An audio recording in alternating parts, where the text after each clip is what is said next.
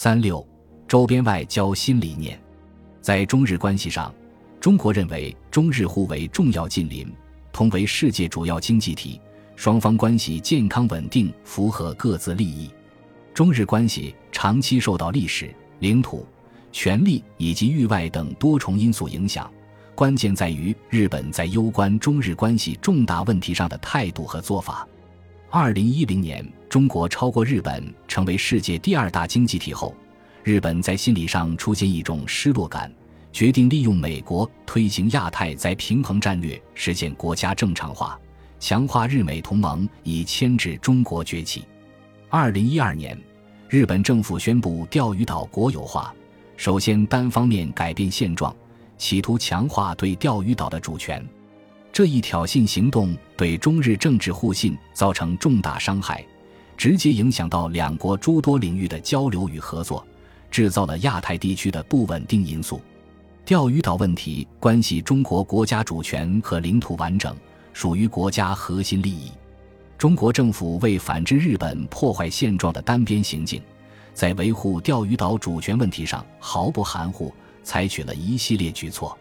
比如。首次公布钓鱼岛及其附属岛屿的领海基点基线，明确了该海域中国领海和内水范围，从基线往外延十二海里范围即为中国领海。持续派遣公务执法船舰、飞机进入钓鱼岛十二海里以内海域或领空进行常态化立体巡航，以执法维权行动打破日本实际控制的局面。二零一三年十一月二十三日。中国政府宣布设立东海防空识别区，强化对东海方向海空的监视和预警。中国仍然主张在中日四个政治文件基础上，本着以史为鉴、面向未来的精神推动两国关系发展。但若日本方面在领土主权上蓄意挑战中国核心利益，那么中方不会自我限缩和吞下苦果，只会以更加积极的作为强化维权。中国对侵害国家核心利益的行径绝不会坐视不管，还表现在南海问题上。中国一贯主张由直接当事国在尊重历史和国际法的基础上，通过谈判协商和平解决南海分歧。两千年十二月，中国和越南签署关于两国在北部湾领海、专属经济区和大陆架的划界协定，妥善解决了北部湾的划界问题。证明通过当事方双边协商合作，完全可以务实化解矛盾。在南海，越南、菲律宾、马来西亚等国长期非法侵占中国的岛礁，并进行填高加固以及资源开采活动，有的还建设飞机跑道，企图造成永久占领，严重侵害到中国海洋权益。十八大以后，中国政府加大南海维权。在南沙群岛部分驻守岛礁上开展建设活动，这是在中国主权范围内的合法行为，是在弥补历史欠账。中国建设部分南沙岛礁，可以向国际社会提供海上搜救、防灾减灾、气象观测、生态环境保护、航行安全、渔业生产服务等方面的公共产品，减少这一全球重要航道长期存在的非传统安全风险。中国政府承诺，岛礁建设活动不会减损各国在南海享有的航行和飞越自由，反对域外国家以航行和飞越为借口介入南海争端。然而，美国、日本策动南海相关声索国家挑衅中国在南海维权的正当活动。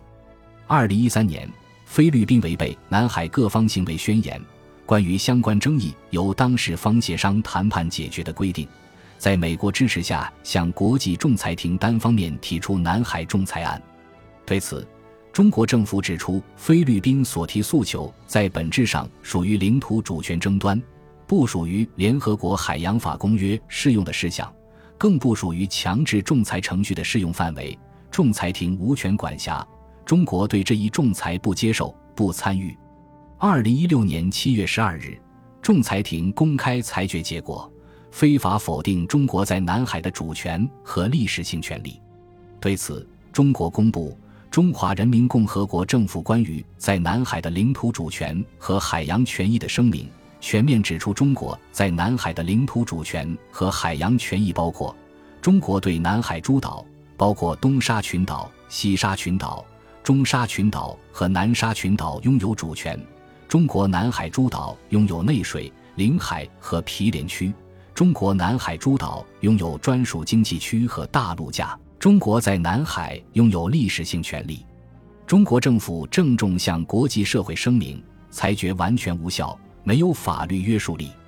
对于美国派遣舰机到中国控制岛礁附近进行巡航示威，中国一方面向国际社会强调，南海争端并没有对自由航行造成影响。美国介入才最有可能导致南海军事化。另一方面，加派力量对美军抵近侦察巡逻的舰艇、军机进行跟踪、警告和驱离。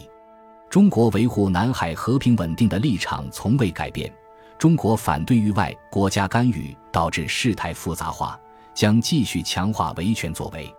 同时，中国积极推进与东盟的关系，缓和紧张态势，防止南海争端负面影响外溢。巩固和发展与周边各国的关系。